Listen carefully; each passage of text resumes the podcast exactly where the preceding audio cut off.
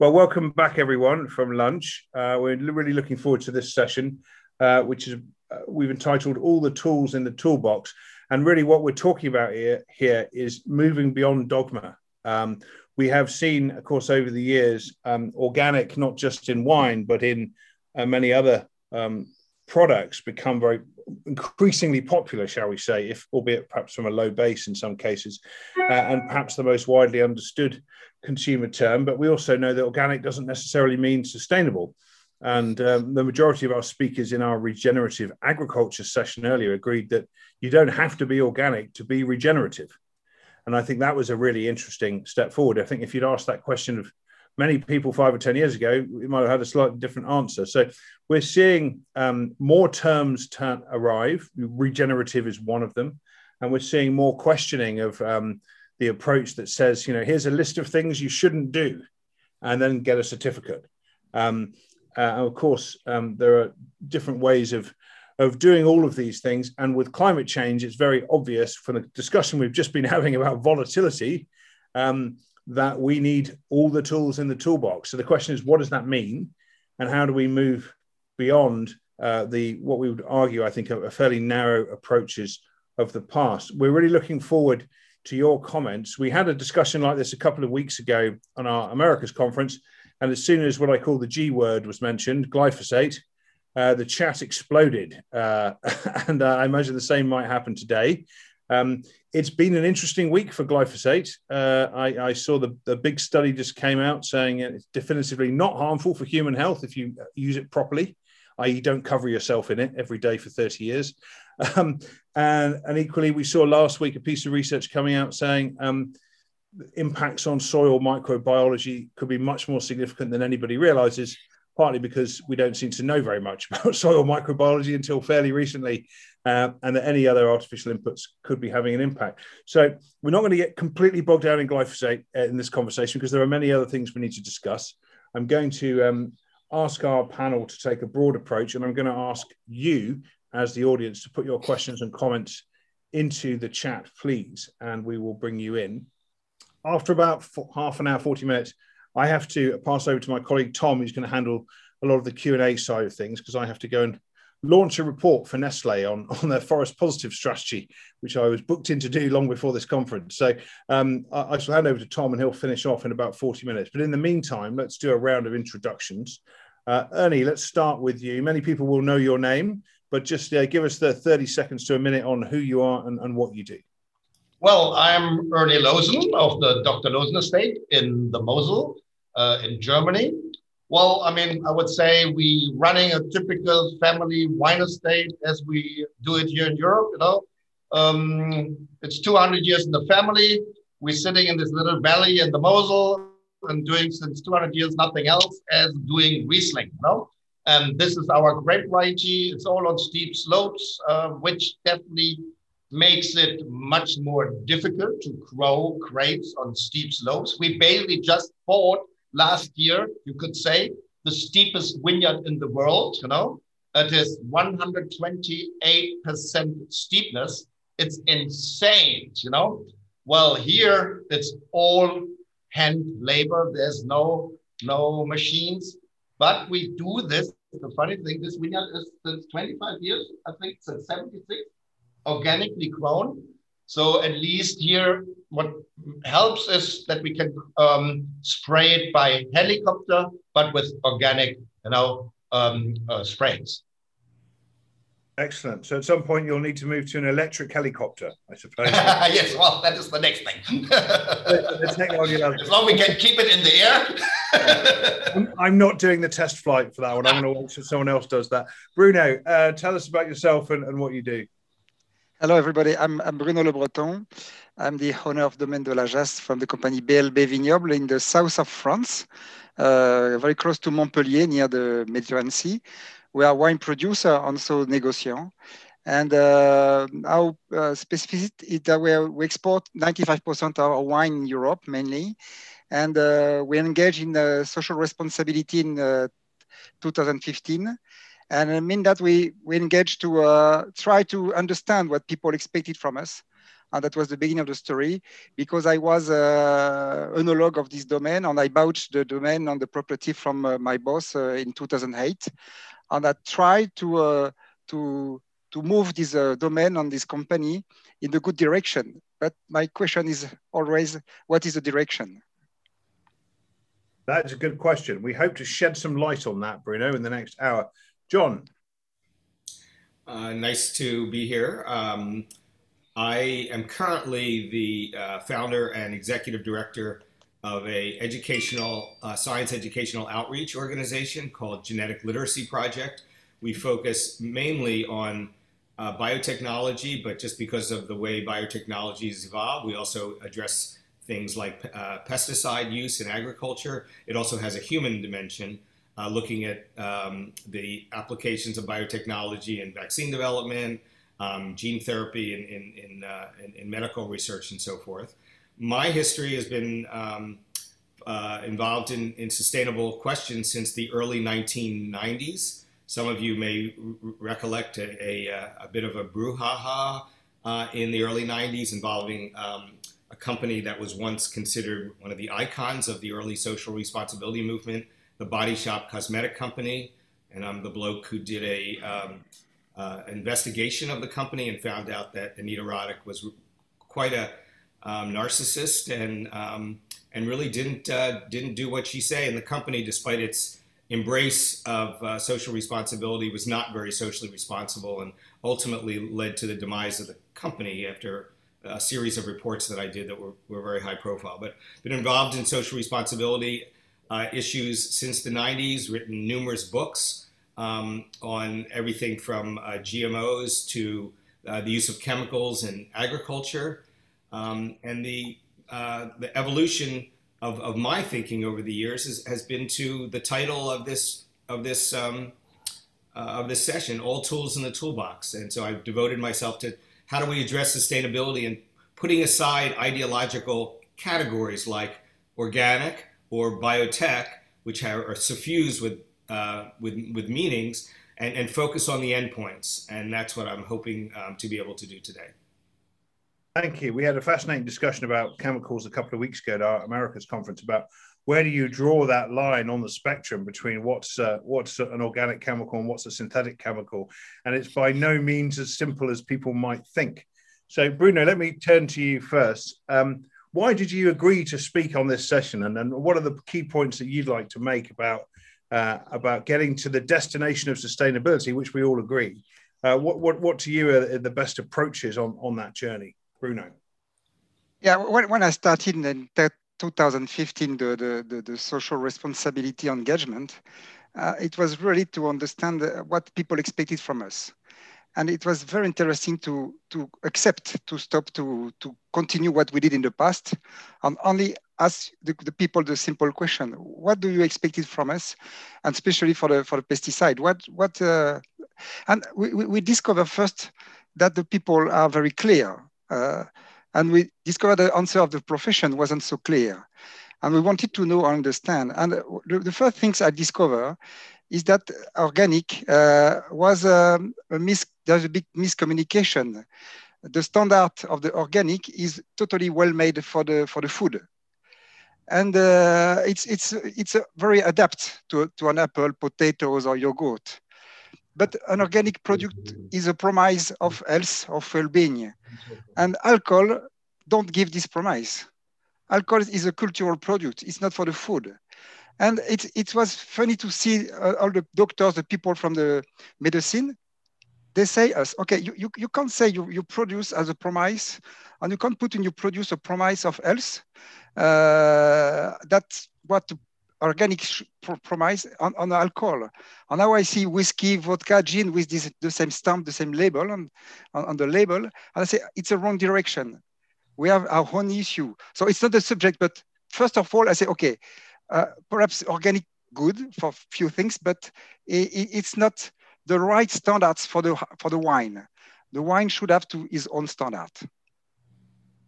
So tell us more about that, Bruno. I mean, you're down in the south of France where it's much easier to be an organic producer than up where Ernie is. Surely, uh, you know, what's the problem? It, it, should be very easy for me to be organic.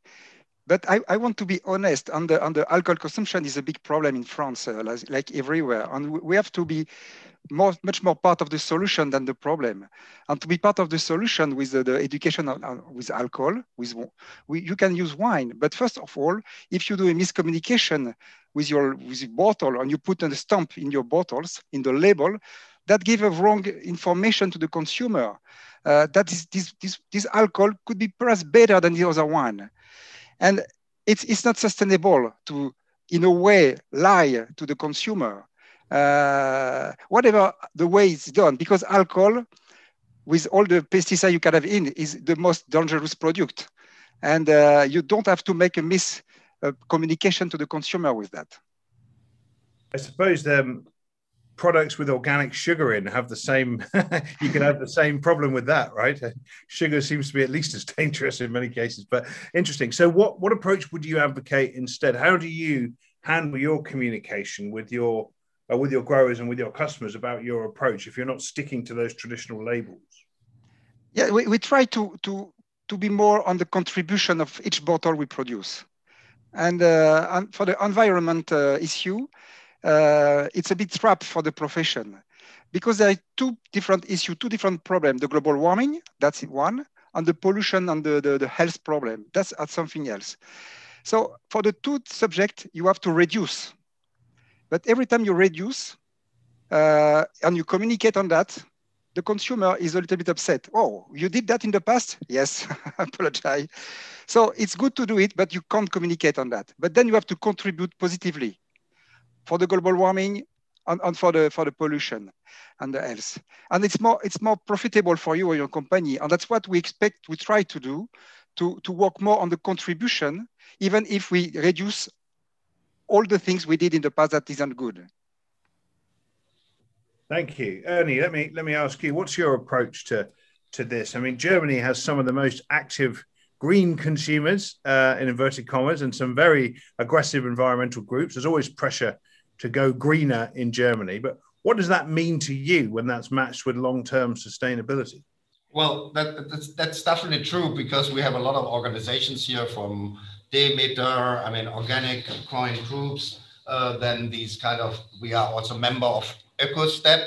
My brother can talk about this more. Um, well, I think it is the sustainability. I mean, you know, we have also some companies in the US, you know, um, they talk a lot about sustainability. And I think it is definitely something we have to find something, an, an, an, a common or uh, um, say way to, to be, to, to explain what is sustainability, what does belongs to sustainability. Because when I see um, what's allowed in the US for organic growing, there's stuff which is not allowed since 20 years anymore in Germany, you know? So from that point of view, if, if, if every country has its own, uh, say, term, I mean, terminology or our standards for sustainability, I think then everybody can choose the one which is most flexible and allows most, I mean, um, uh, things, you know, and even in the US, even every state has a different definition for sustainability. Now, Oregon, if we have a winery in Oregon, in Oregon, certain things are allowed, which are not in California. In California, certain things are allowed, which are not allowed in Oregon. I mean, um, which is quite amazing, you know. And here, I mean, EcoStep, I, I brought my brother with me because he had been doing the whole, he had been um, going through the whole process of um, uh, that our company became uh, EcoStep uh, classified? Or? Yeah, yeah, we are we are uh, we are certified certificated uh, since uh, six years now, and uh, it's uh, it's a system which was developed by uh, Geisenheim with a with an institute who who deals with management systems, and it's the idea was to find a solution for for, for wineries, smaller and middle-sized wineries, um, to fulfill all, all these regulations which we have here in Germany. Yeah, in Germany we have thousands of regulations. In I Germany, you. you have you have over ten thousand regulations which you have to look after. but it's it's uh, you you can't deal everything. Yeah. So what they did, they look what are the really more most important things and what are the the, the, the, the, essential things, yeah, which is very important, yeah.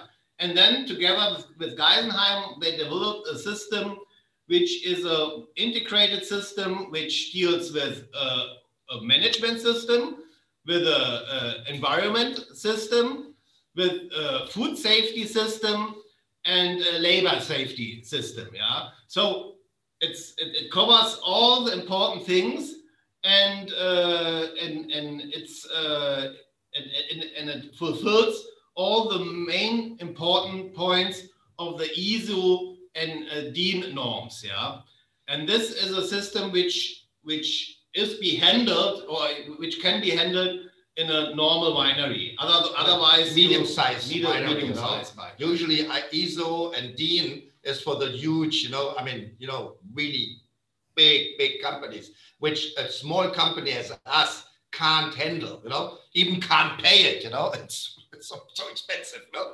And so they, they, they tracked it down to that, that a small company as us can also manage this, all this kind of, you know, requirements, you know, they have, you know, to put it together, you know, to go through this jungle of 10,000, you know, I mean, um, you know, Yeah, regulations. regulations, you know. So, um, what does all this mean for your customers?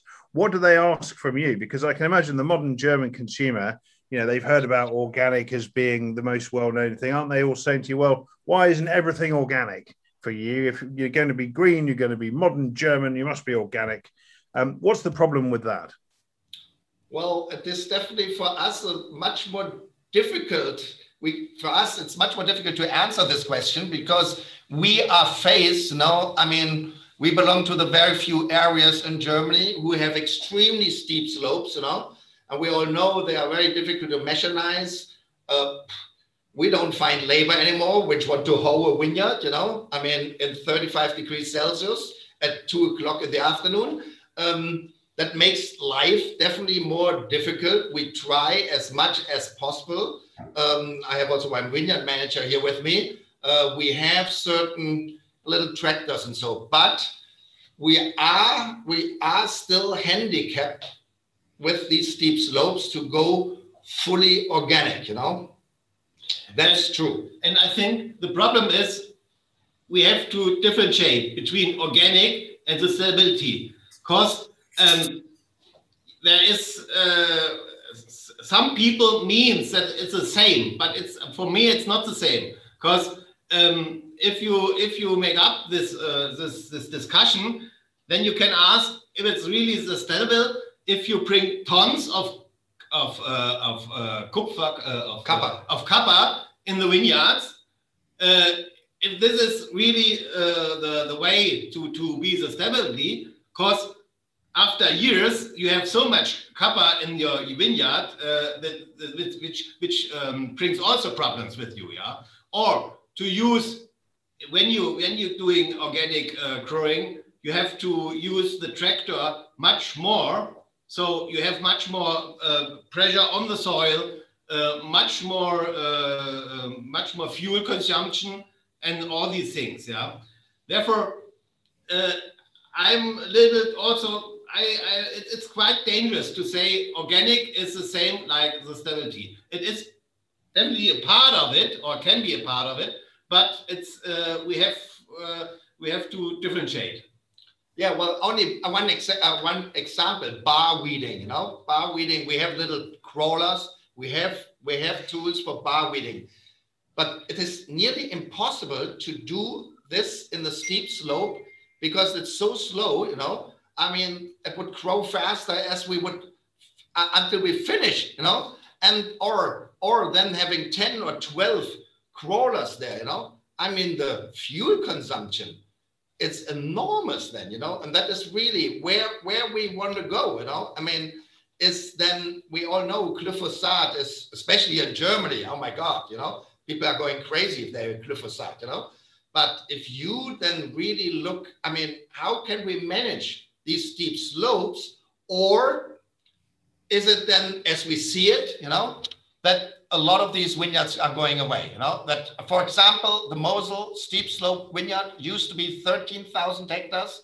It's already down to 8,000 hectares. You know, and if we can't work it anymore, if we can't manage it anymore, then we will lose another two, 3,000 hectares in the next 10, 15 years. You know, so either an area is dying on behalf of certain, you know, I mean, things which is a holy cow, which we mm-hmm. are not allowed to talk about, you know. Um, this is we are definitely faced with certain problems here, with especially with this extremely steep uh, slopes, you know. Yeah. Well, that's a really find good, a solution. I don't know. Really.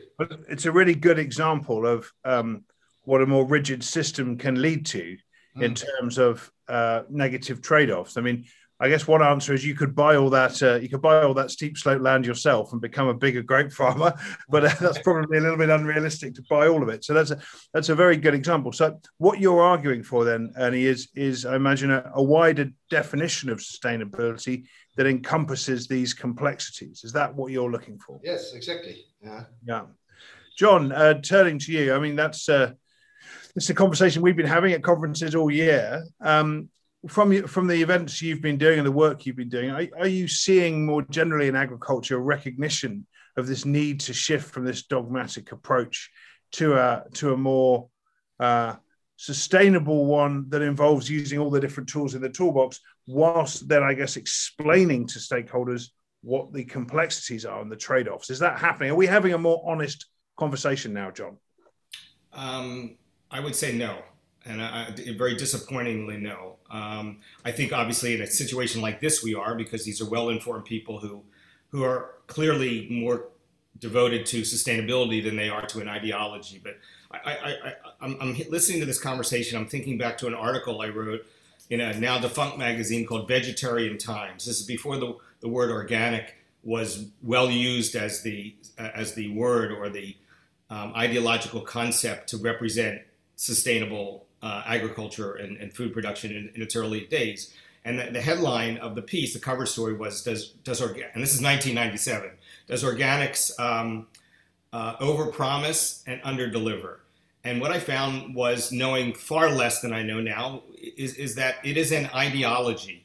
And unfortunately, it's so advanced as an ideology that it's even infused and I would say corrupted, especially in Europe, the regulatory structure.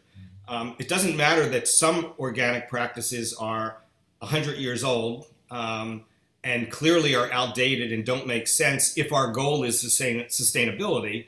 Um, but we've somehow managed to move past the telegraph to the internet um, in a rocky road and a trajectory. And so I would say every time a law is passed in Germany or in France or in Europe that, that, that um, concretizes and elevates the concept of organics. And I think, uh, uh, unfortunately, the term regenerative agriculture and agroecology are both um, becoming ideolo- ideologized in the same way. If you go back to the 1980s, when the terms regenerative agriculture was first being discussed, it included um, uh, genetic solutions. That was part of the of, of the toolbox. It then became um, co-opted by the organic movement to exclude it. It became ideologized um, we have a we, we, have a contortion of, of regulations in Europe that it's, it's, trying to pretend that organics is a science when it's not. So, I mean, uh, ideally, it means having a science-based regulatory structure and emboldening not only politicians in the national level, but but politicians within the food industry, within the food movement, people like who, who are here and discussing it, to say let's abandon this these these organic measures. I mean, France uses twice as much chemicals per acre as the United States does. That's astounding. Um, Belgium, 2.2 times per acre per hectare what is used in the United States. Canada uses less.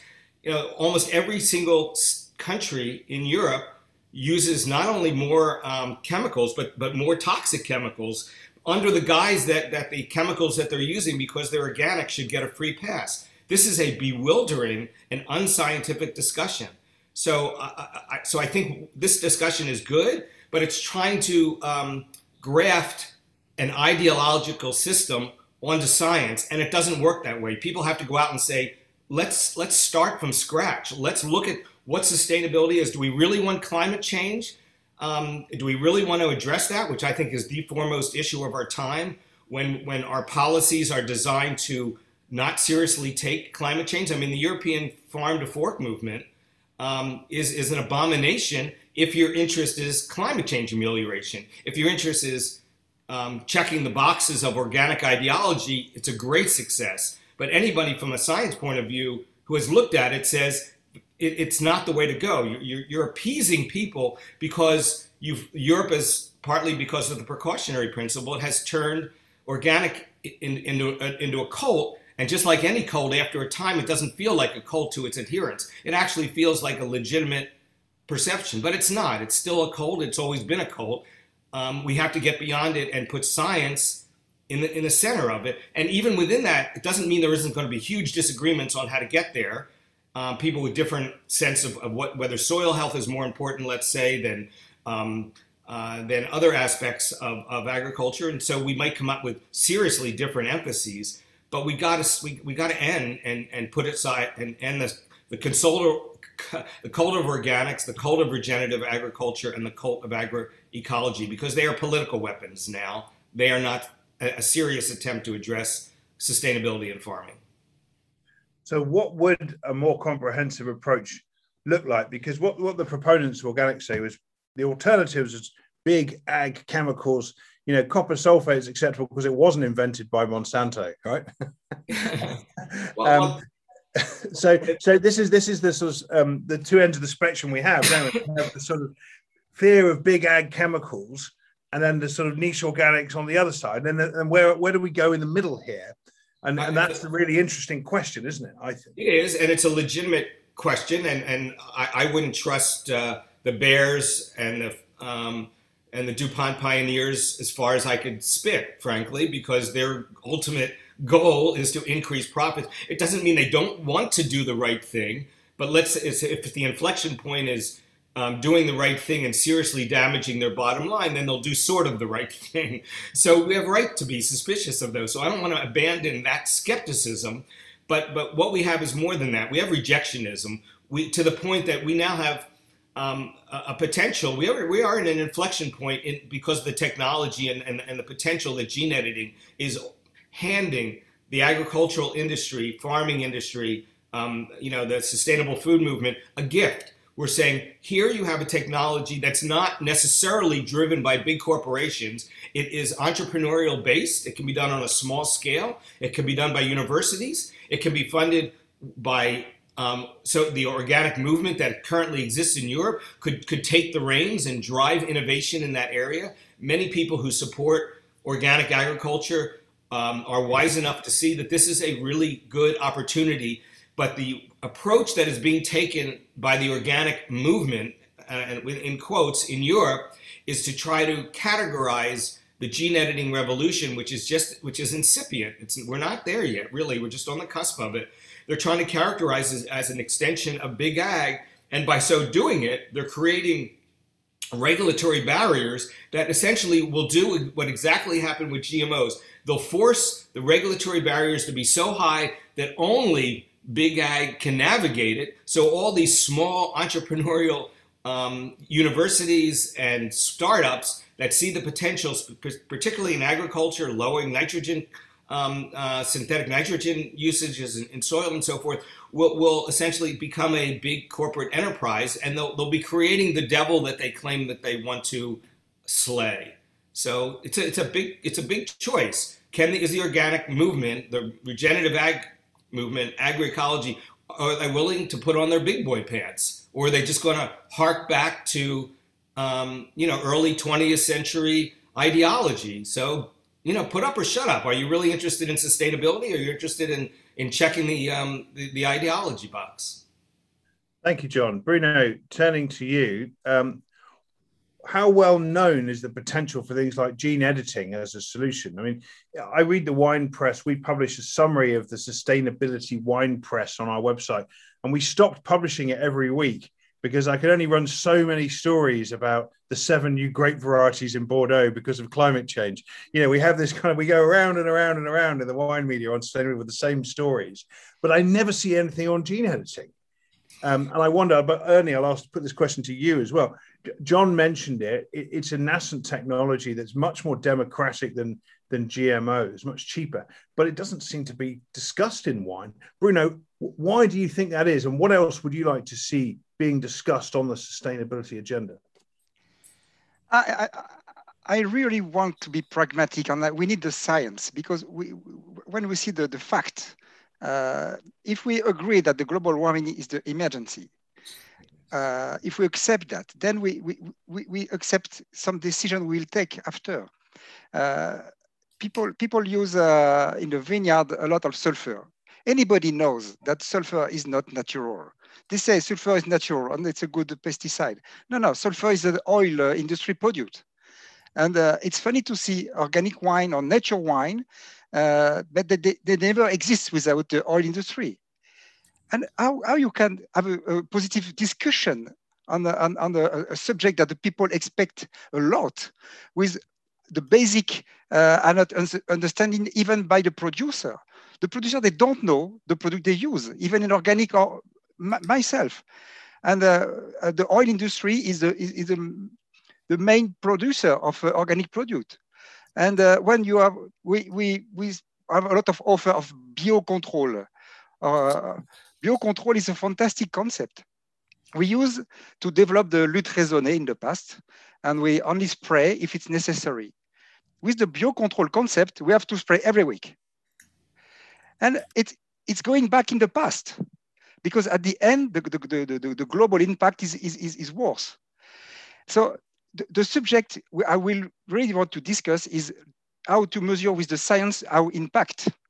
Really, uh, we know that the homologation of the pesticide are not very good, but the, the scientists all over the world, they really work uh, to measure each impact of pesticide on the health, on the on the on the environment, of the the, the, the birds, on the, the ground. And that's the information we need to make our own decision and to, to, to select the, the, the best path.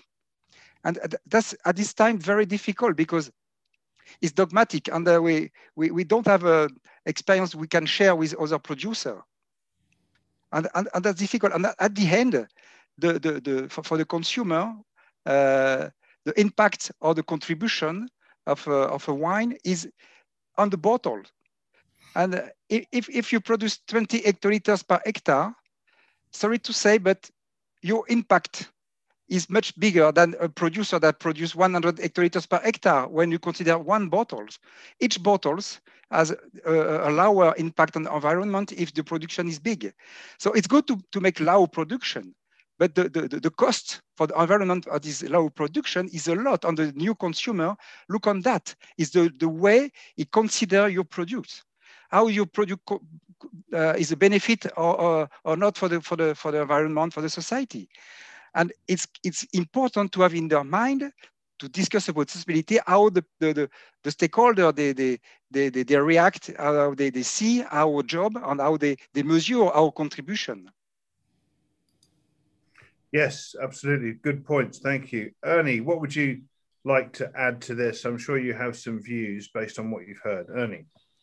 Well, I mean, to to to add, or at least what Jon said, that it's that this whole thing becomes an ideology, especially here in Europe. And I mean, you know, our Green Party here in Germany is very powerful. It sometimes even becomes a religion, you know, even worse, you know, because I mean, I you know, I don't want to criticize anybody, you know, but if it comes to say biodynamie, you know, of the philosophy of Rudolf Steiner, that reminds me even sometimes on religion. You can believe it or leave it, you know. But I mean, but but you're not allowed to criticize it. We're going back. Sometimes I got the impression we're going back to medieval times, you know. I mean, people don't want to even discuss about, I mean, sciences anymore, you know. They start screaming at you, no, no, we have to do this, you know, and that, you know, and so this is the real thing or whatever, you know. So from that point of view, we definitely have to, I, I would love if this discussion would be led more by science, you know, and not by ideology, you know. And then I think then the whole thing would be much easier and more reflective, you know. Uh, but here in Europe, it is becoming really difficult, you know, because there are certain things, especially our Green Party is so powerful, you know, they don't accept it. You know, if it is wrong or not, they don't care. You know, it couldn't. I mean, I mean, and that makes things more and more difficult here uh, with us, at least. You know, and yeah. so you know, and then especially, I mean, I mean, we try. I think I would say we try all to do our best. You know, as much as we can. I would think so. You know, everybody. I mean, nobody can tell me that me as a grower want to poison your your your vineyards. You know that you want to destroy your vineyards. I mean, the base. You don't kill the cow you milk. You know, and so from that point of view, we all try as best as we can. You know, to to save resources. You know, and so but then as a say as a practical person, and I mean, my vineyard manager can can tell you about it. You know you have to do something, things, you know, which makes no sense at all. But it is the ideology of the of this this this Green Party or whoever um, put it in force, you know, that you as a practical grower, you know, say sorry, that makes no sense, you know. But you know, I mean, certain things like you know, we bring out steep slopes, we bring out a lot of compost, you know, compost, you know, against erosion, you know it's the best thing against erosion, you know, because I mean, we have now nowadays with global, we have very, very strong rains now, whole vineyards coming down.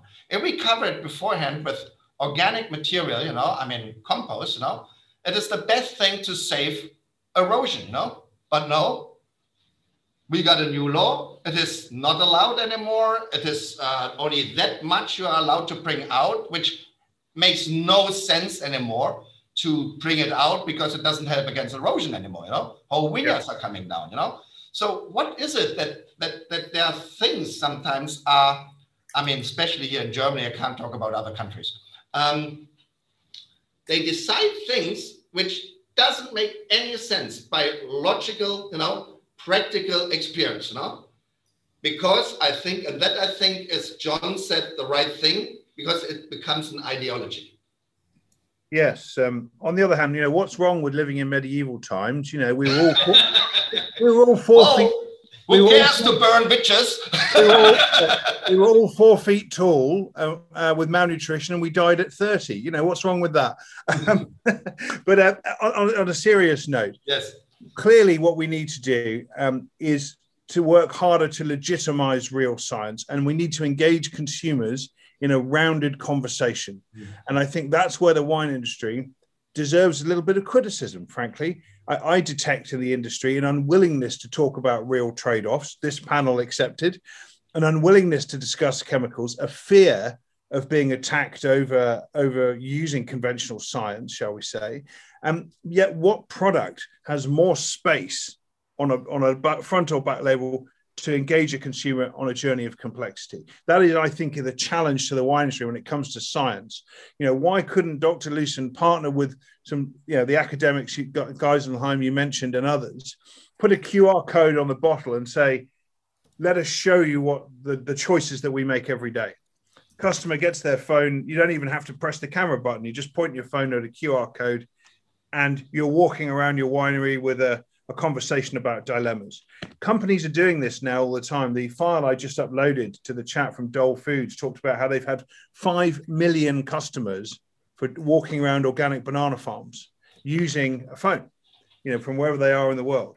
And so I think if the banana industry can do that and talk about trade offs, then surely the wine industry can and it should. So I suppose I think there's a challenge there, which is one of the reasons I'm very happy both of your organizations uh, Ernie and Bruno have joined the Sustainable Wine Roundtable because that's part of our mission is to kind of mainstream that conversation about dilemmas and trade-offs. And I would like to see the wine industry be a lot braver about having those conversations with customers and, and with the trade. Um, I maybe am I being wildly naive? I don't know. Bruno, uh, is this too naive an idea? Too scary?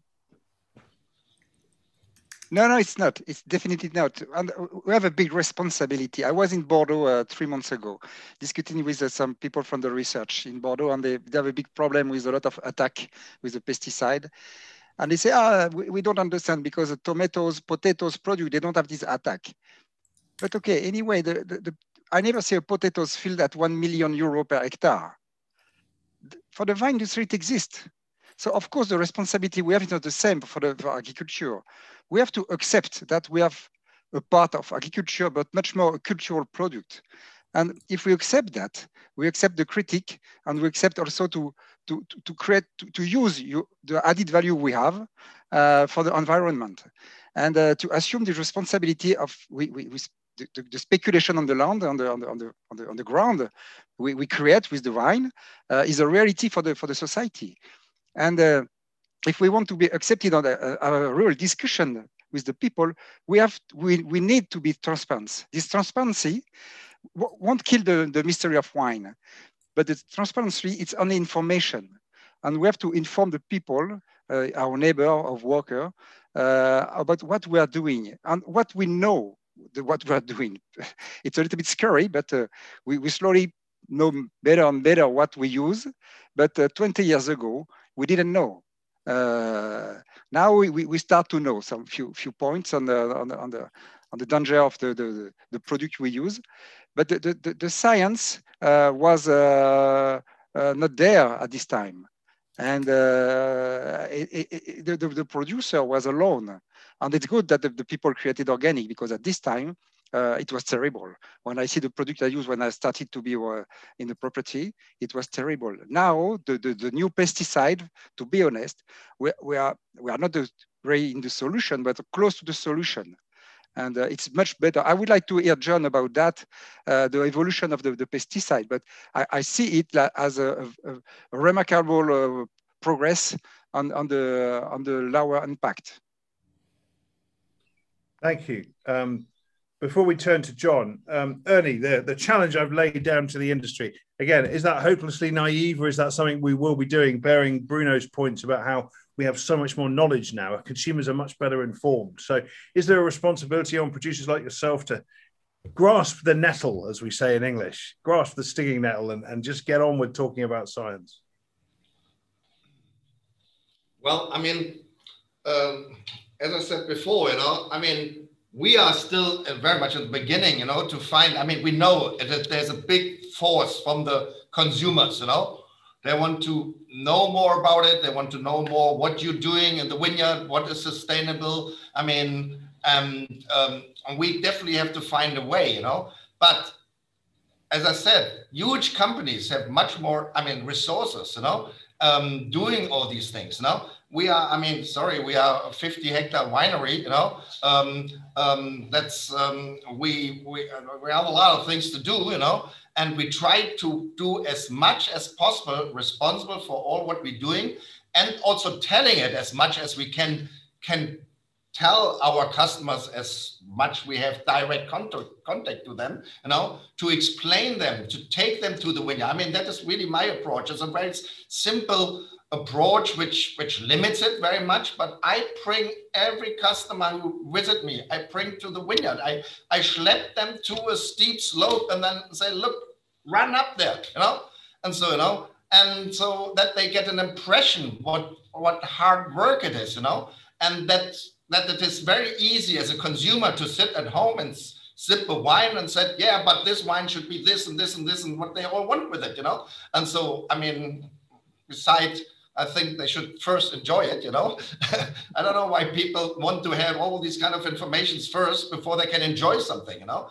But um, but for us, it is it is very complex and a huge uh, challenge, you know, to to to to for a small company and here in Europe it's mostly small companies. How can they fulfill all these kind of questions and things which are coming, which are, are approach to us, you know, to fulfill them, you know. Uh, it is, I mean, you know, we don't have a marketing or PR company or whatever, you know. Uh, for only for example, um, we get forced by by by this Systembolaget from Sweden to uh, to to fulfill their their um, things with this Worldfavor platform. Yeah, I, I, I, think you know this Worldfavor platform. They it's a yeah, it's a, a totally system where all producer has to bring all data of their product in, yeah, and even uh, so that the customer can go on this platform and have a look where really this product comes from and who are involved and uh, who are the suppliers. Uh, this is, for example, a good thing when when when these systems are, are more uh, equal or more linked together, that that we don't get uh, uh too much different systems of these. Uh, so uh, the, the, the, the, Sweden has no Worldfavor, then Canada comes up with another system, and so then I think we we have to think to bring them all together that we have one level with all that, that the um, information which are given are more uh, uh, that they are more uh, uh be uh, comparable. Yeah. Uh, very interesting. Thank you. I'm going to ask Jon to come in here, and then my colleague Tom is going to take over to handle the rest of the questions. We've had some great questions in the chat. Uh, so Tom's going to take care of those. But in the meantime, I'm going to turn off video. I'm going to hand over to Jon, and then Tom is going to finish off the session. So thank you, Ernie and Bruno, Jon, from me. Over to you, Tom, and then Jon. I, I have a feeling that you wanted to come in here, so I'll let you do that, uh, no, and then we'll hand over to Tom for for Q and A. I mean, I, I am not sure I can really add specifically to to what's being discussed. I think this is an enlightened group that is not. Uh, there's more interested in solutions and I, I, I sense your frustration. I, I do see in, the, in, one of the questions in the chat is, um, are there any um, organizations out there that are that are pushing the kind of solution-oriented um, version that, that I think you all embrace because you're really trying to deal with it, both because of your own um, specific uh, farming challenges, but also because you see the the broader picture. And I, I, I really do hope that the um, uh, that the movement, so to speak, people like you who actually care about sustainability in the broadest sense, which includes climate change as part of the equation, um, can can really um, challenge the um, really kind of doctrinaire. I would call them right wing groups like like organic associations, which are really classic conservative, power conserving groups that that have long since become detached from solutions and are more interested in perpetuating their own power. That means challenging um, the establishment um, who claims that they're speaking on behalf of sustainability, but they're actually speaking on behalf of their particular industry choices um, and their labeling, their, their marketing label, because they're essentially they're, they're endorsing and and um, and um, I think advertising the organic label as if it is meaningful. Um, and it's going to take some real pushback, and it means actually confronting politicians in Europe um, and and saying, "Hey, we're barreling forward, and we're um, um, you know endorsing not only organics but but this agroecology as if it's something new. Regenerative agriculture is 50 years old, and if you do any exploration, you realize it's a set of it's it's a collection of aspirations. It's not actionable information. What makes it actionable is when you start applying things like climate change consequences. Then it becomes actionable. When, and, and, when you're interested about what the consequences of certain practices are, then you oftentimes come up with a different pathway to get there than just embracing an ideology. So I, I would love to see a kind of a, a, a, movement pushing back against what, what I see as the as the kind of far right elements in the sustainability movement, which is the organic industry. Push back against it and, and don't let agroecology and regenerative agriculture um, become kind of like um, uh, buff, uh, cleaned up versions of, of organics. It's not. It's just rebranding, is what it is. Um, let's get into the weeds here. Let's talk about genuine sustainability, climate change. How do we get from here to there? You know, let's ask hard questions and make people recognize that there aren't easy answers. These are complex things and these are about trade offs. And I don't think, I don't get a sense that Europe is prepared to, to have that um, discussion. And Jon, who do you think is there someone who do you think should take responsibility to uh, challenge those uh, those that sort of methodology and that thinking? I don't think I, I don't know the political structure in in Europe um, well enough to know who can take on the organic industry is extremely powerful. Look, when, when, there was a chance a few years ago to have a serious debate about the impact of copper uh, on in, in, agriculture in Europe because of the, I think it was the European Food um, Safety Authority um, put out some of the information about how potentially dangerous copper um, products are in agriculture when they when they are misused. They, they squelched it. Basically, they railroaded um, the European Commission to approve copper uh, copper products without any kind of public debate on it. At the same time, they were throwing up their hands about glyphosate, and as we just saw, um, uh, you know, yet again, the, the, the 18th um, uh, internationally independent global organization over the past five years has come out with a report saying that glyphosate is not carcinogenic when used appropriately, not especially not in food re- residues. Um, and, and that the hysteria is just that hysteria. So they allow the debate is going on in Europe. They allow hysteria um, over one area, and they cut off debate when it encroaches on their own ideological little little havens, like um, you know what, what's the proper balance of, of, of biotechnology, synthetic chemicals, and organic chemicals. We need a we need we need an adult debate, and that means you know standing up against the crowd. I mean, look, United States is we're captured by this Trump crazy mania here, and I see a version of it on the left in Europe on issues like sustainability. It's very Trumpian from from our point of view. We see it as no different. We see it as a right wing movement, and I accept the proponents of it see it as a left wing movement. It's just the opposite. It's not progressive. When you embrace ideology over making cost benefit decisions, that's the essence of, of, of, of reactionary thinking. Just turning to the chat, um, Lauren's asked the question How do we as a trade educate general consumers on different types of farming and techniques used within the wine world? And how do we lean on other industries to help us now navigate this, uh, this conversation? Uh, Bruno, do you want to come in there? Sorry, can you repeat the question, please? Sure. Uh, how do we as a trade educate general consumers on different types of farming and techniques used within the wine world? And how do we lean on other industries to help us navigate this conversation? Uh, it's difficult, huh? uh, to, to, to, communicate, communication is always a, a, risk. And that's why we, I, we really prefer to communicate on the contribution we, we do. Then, uh, because the, the people, they, they, they are so far from the subject, on the, on the, on the subject of the chemical, that uh, even us, we, we don't we don't have the the, the, the level of information uh, we, we, need to have that uh, we we we can explain our philosophy but it's it's better to to explain how we we, we use the money we earn with the wine to contribute for the environment.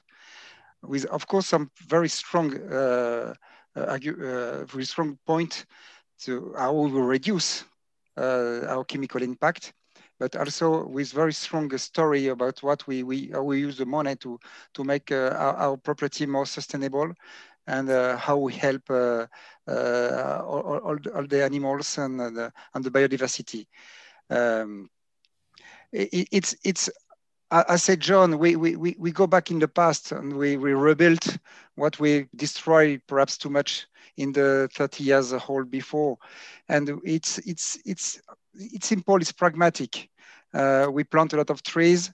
Uh, we let more uh, more grass, more flowers. We we are, we are lucky in the south of France because the Mediterranean environment is very rich and we have a big complexity of biodiversity but we just have to uh, to be there and to promote it and to to keep it. And uh, we we invite the people to to to work on the uh, in the vineyard, and it's the best proof we are that the people can see it by themselves and uh, we have nothing to hide. And uh, we, we, we, we, we invite them to participate uh, to, the, to the discussion. Because as I said at the beginning, we are, we are here to, to understand what they expect from us. And if the global warming is the, the priority, okay, we discuss that. Uh, if uh, the chemical is a problem for you, okay, we discuss that. But uh, the, the, the, the, the, the, the grapes and the wine is not a natural product definitely not. It's a it's a creation of the of, of, of, man. It's a it's it's our creation. And you you you can't see a naturally a, bottle of wine. So uh, it's not like uh, an apple or potatoes that could be uh, totally uh, natural without anything. The wine doesn't exist like that. On the, even the, the, the, the, vine we selected for year after years, uh, the, the vine are, are very fragile. And every disease is for the vine, it's for the grapes and uh, it's becoming very difficult with the, the, the climate we have uh, to protect it. So we have also to, to work on the vegetables, on the, on the, the, the variety of the, the, the, the, the, vine to, to select some new variety more adapt uh, to the condition. Perhaps the, the quality will be uh, lower. It could, it could happen, but we have to accept that to, to continue. And Olivier Thomas, do you see uh, your approach as um, your certification programs as a means of educating and communicating with your consumer? Do you see that as an effective method? We, we, we are in the ISO 26000 norms, and uh, the, the basic of this norm is really to involve the stakeholder, uh, to prove that every decision you take is based on the discussion we have with your stakeholder. So uh, of course you need to be, uh, you need to, to, to, to educate, to inform, and to, uh, to give the key to the, the, the, people you work with, your neighbor, your worker, your administration, uh, that they understand your job. And the more we are close to the people, the more we find the, the, the best solution. And uh, of course, organic is a good solution compared to what it was in the in the past, but it's not the solution. Uh, organic have to move over to, to, to, to be more sustainable. And uh, if, if we are we continue in this so very close, uh, very strict uh, solution, uh, the wine the wine industry will have big problem in the future. So we have to together continue to, to understand what people expect from us and find pragmatic solution. And we need science for that. Uh, because science is not in the debate at this time, and uh, it's a little bit, uh, it's not rational. Well, I think that's a very um, effective and uh, interesting uh, conclusion to the conversation. Um, Ernie, did you have any final comments, Thomas or Jon? I don't. No. I just really hope that we can elevate the discussion and um, and challenge the the entrenched interest. Um, I mean, I just I see one thing in here. Someone's talking about um, biodynamics. I mean, has, has are have, and and touting it as a, as a, as um, its ability to increase carbon availability in soil, and and I just explain why that that's not true. I mean, it does it does provide some aspects of it, but in the broader terms, it's it's a, it's a, it's a carbon producing system, not a carbon reducing system. You can't just isolate one little aspect of it because you know because it's a carbon sink you have to look at the, the wider picture the machinery that's required to use that kind of agriculture for instance and what it does in terms of yield um, which means you know other land that's going to be impacted by it. We need a broader picture. We need a 360 degree view of this. And also i, I would hope anybody who, who touts biodynamics does a little modest research about how wacko a, a philosophy it is. It, it, it's it's the far far like crazy left fringe of agroecology, and agroecology already is is kind of fringy. So we we, we got to get beyond this and, and ask really hard questions and kind of put on our science hats. Not not not. I don't I don't want to make it into a religion, but we have to be infused by it. If we want, if we're interested in climate change, we're interested in global warming. Let's act like adults here and, and really put all the solutions on the table, all the tools on the table. That's what this is about. Great. Well, we'll, finish on that sort of uh, point to uh, think about. Thank you all for your participation.